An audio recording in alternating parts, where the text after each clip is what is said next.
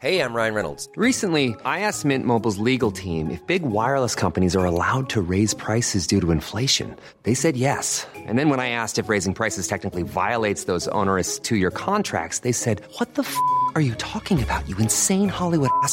So to recap, we're cutting the price of Mint Unlimited from $30 a month to just $15 a month. Give it a try at mintmobile.com slash switch. $45 upfront for three months plus taxes and fees. Promo rate for new customers for limited time. Unlimited more than 40 gigabytes per month. Slows. Full terms at mintmobile.com. Hi, I'm Lawrence Dallaglio, host of the Evening Standard Rugby Podcast, brought to you in partnership with QBE Business Insurance. The show is available to listen to now and right up to the end of the season when the winners of the Champions Cup will be crowned at Tottenham Hotspur Stadium and the fight for the Premiership title will be decided at Twickenham. QBE is one of the world's leading insurers and they will help your business build resilience through risk management and insurance solutions. Subscribe and download now wherever you get your podcasts. Thanks for listening. From the Evening Standard in London, I'm Dan Cody and this is The Leader. So, first of all, happy Pride Month to everybody listening from us here at the Evening Standard. In this special show, I'll be speaking to members of the Evening Standard's LGBTQ community to chat about the different things that Pride means to us. Queerness is so, it's become such a hot topic in the news um, in positive ways and maybe some not so positive. Pride is a massive party, right? It's about showing that the gays throw the best parties and inviting everyone along. But I think it's important to remember that it came from a place of protest. Maybe it is time to actually commemorate the, the suffering that the community has been through in the past couple of centuries because without commemorating it, how can you actually celebrate it? Later, I'll be joined in the studio by our social media editor Kate Rice, features writer Elle Hunt, and video journalist Rani Al Alas. But first, columnist Emma Loffhagen is with me. Emma, how far do you think that we've come from the early days of the Stonewall riot Pride? In recent years, Pride has definitely become more of a protest as we've seen a ramping up of anti LGBT rhetoric. Even in my lifetime, I feel like the pride flag has gone from something that kind of corporations and governments would adopt, even the most risk averse organizations would adopt as kind of, you know, a very uncontroversial symbol to mark Pride Month. But in the last couple of years, I think, particularly beginning in the US, uh, something that's been imported globally is that that flag for a lot of people has become now quite a contested symbol and something that you know, members of the LGBTQ community really have to defend. And I think a good example of that is drag shows and, and the protests that surround drag shows. You know, in the last year, 50 or something drag shows have had protesters standing outside them, something that's really never been an issue in this country. But yeah, in the last couple of years, it's really become this culture war issue that a lot of people have latched onto, kind of peddling these conspiracy theories about LGBT people, which we saw a lot in the 80s when Pride, you know, first originated. I think a lot of this rhetoric is returning, which means that Pride now has to become more of a, a protest, more of a month to raise awareness of those issues, as well as obviously a celebration of the community. Why do you think that something that seems so absurd, just at the glance of it, like banning drag shows or calling for the banning of drag shows, why do you think that that really specific issue is something that people are latching onto? There's the one side of, of kind of online conspiracy theories. A lot of the groups that peddle these things are also linked to other conspiracy theory groups, other extreme right groups, white supremacist groups that often have an amalgamation of these kind of uh, anti LGBT, anti black rhetorics that kind of converge in these specific touch points like drag shows. But also, I think it's important to point out that, you know, these are these issues are part of a wider culture war sensationalist narrative that has taken hold in the UK and that I also think you know the government has a role in this too. You know it's not just conspiracy theorists. The reason why I think they've been able to gain so much legitimacy is because there hasn't been enough momentum to call them out from the government. And I think the government often do rely on culture war tactics, culture war ideas to gain support. You know, we need we need help from legislators as well. It would be great if they were listening to this, but the likelihood perhaps is slim. For everybody else listening, what do you think? It's hard to pinpoint one thing, but what are some things that maybe people should be more aware of when it comes to pride? I think the vast majority of us know someone who's in the LGBT community, even if you're not a part of it yourself.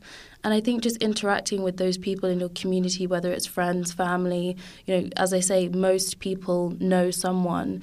So just trying to get away from the noise that often you know our generation on social media are surrounded by and it's often very very negative portrayals of people in the LGBT community so it's really important to step away from that and surround yourself with the people in your community in your life who are part of the LGBT community.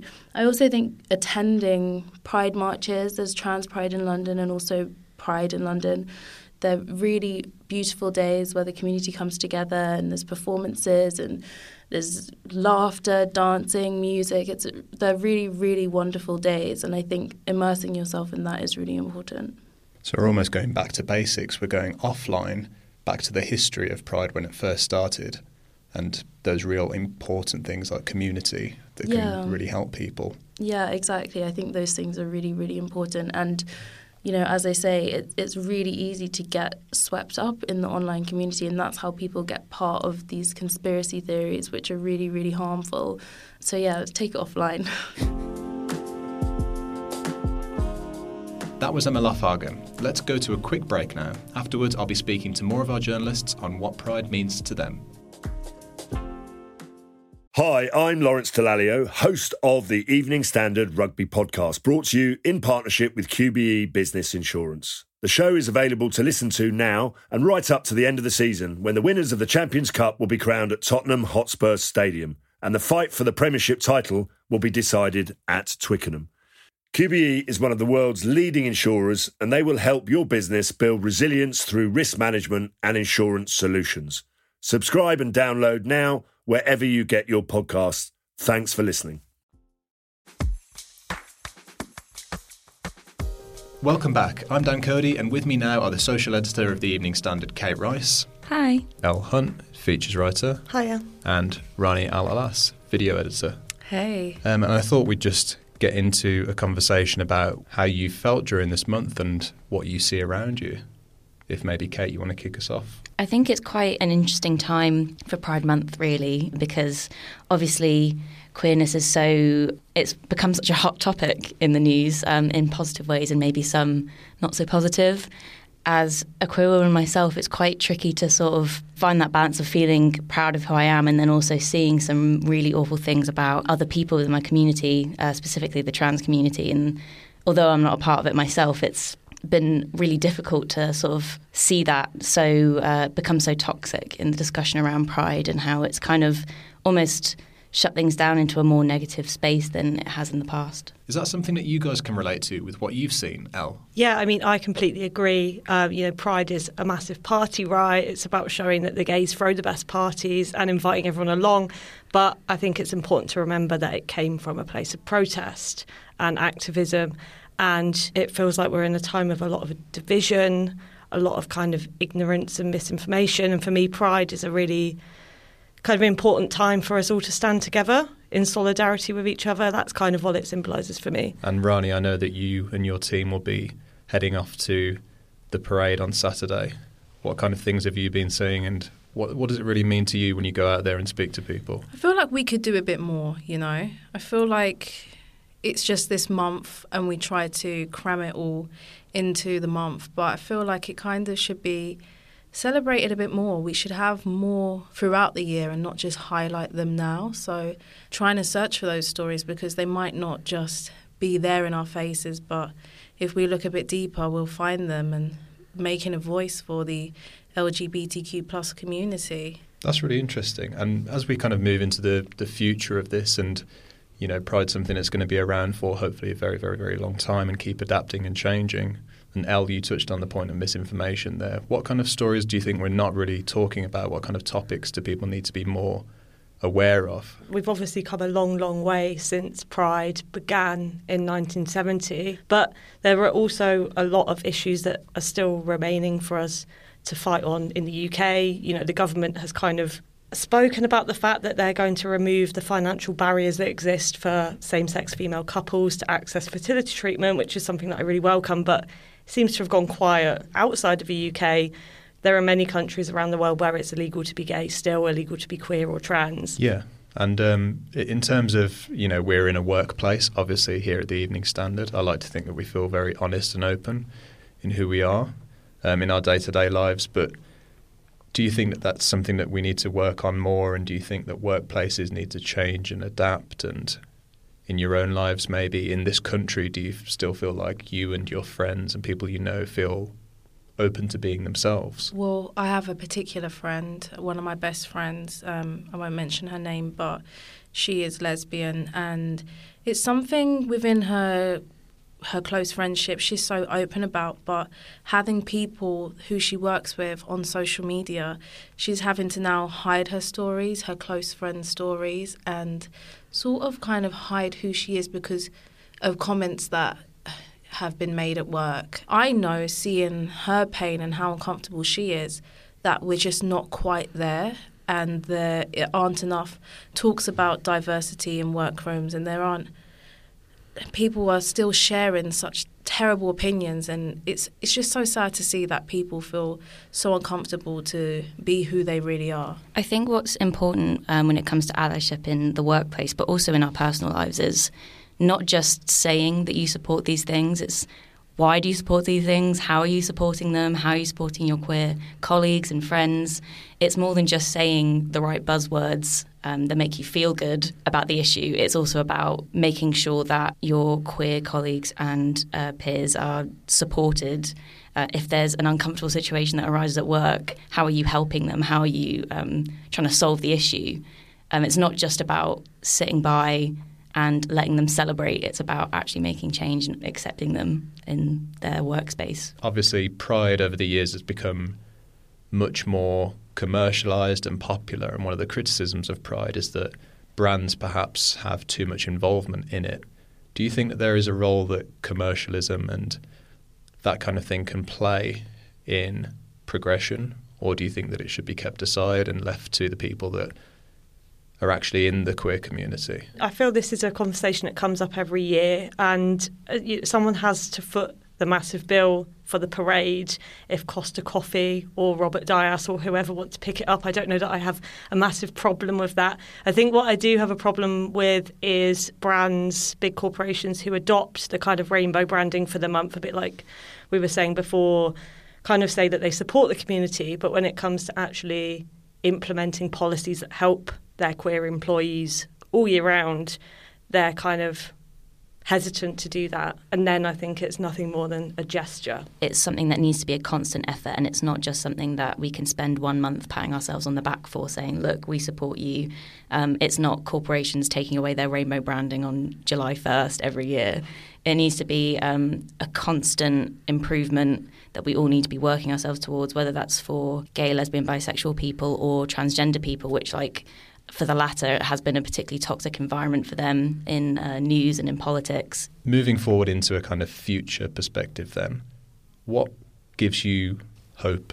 It is quite hard, isn't it? Because at the moment, it seems like for the last couple of decades, things have been progressing forward, and it is quite scary how suddenly it seems like everything is progressing backwards and having politicians speak so so openly and being like transphobic it's scary hearing those comments even from our own prime minister so but being hopeful hmm it is hard. I'm not sure. Like, I do hope that things change. I do hope that maybe with new leadership, better decisions will be made. There'll be children feeling more comfortable about coming out at school and there'll be more support for them. Workplaces will do more within diversity networks to support people in the LGBTQ plus community. And, you know, like you said, maybe it is time to actually commemorate the the suffering that the community has been through in the past couple of centuries because without commemorating it how can you actually celebrate it without saying sorry and recognizing all of the unjust things that happened how can you then just cover up everything and just say let's have a huge party so maybe starting from there and then being able to celebrate I can see some hope. How about you, Elle? Trying to kind of find hope, I just think about, you know, like a, a teenage queer kid turning up at Soho Square for the first time, or, you know, turning up at Trans Pride Takeover at Glastonbury, or Trans Pride in Trafalgar Square, and just seeing this sea of people who are so loud and so visible. Um, and feeling a bit less alone because of that. That's the thing that gives me hope. Yeah, I agree. I think building on top of that, when you look at things like how culture has shifted, even just like in the last five to ten years, even just like with shows like Heartstopper, I'm definitely not the target demographic, um, but I I watched it and I loved it, and it's like if I was in school as like an 11, 12 year old girl who was confused about herself, I would have just absolutely loved having that show when you're actually part of that community and you see it being represented more and more, knowing that kids growing up are going to see that as a norm now because it's not exactly something that's being hidden and it's not always sad storylines. Um, I don't know. It just really like warms your heart seeing how like culture is shifting to reflect what society actually looks like. And although there's like a lot of anxiety that can be had around how politics is shifting, there's always hope that clearly the grand public opinion is starting to sway, hopefully the other way. Um, I'd like to think so at least.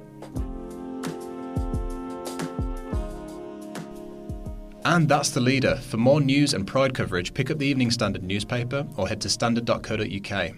The leader's back on Monday at 4 pm. Have a great Pride weekend. Hi, I'm Lawrence Dallaglio, host of the Evening Standard Rugby Podcast, brought to you in partnership with QBE Business Insurance. The show is available to listen to now and right up to the end of the season when the winners of the Champions Cup will be crowned at Tottenham Hotspur Stadium and the fight for the Premiership title will be decided at Twickenham. QBE is one of the world's leading insurers and they will help your business build resilience through risk management and insurance solutions. Subscribe and download now wherever you get your podcasts. Thanks for listening.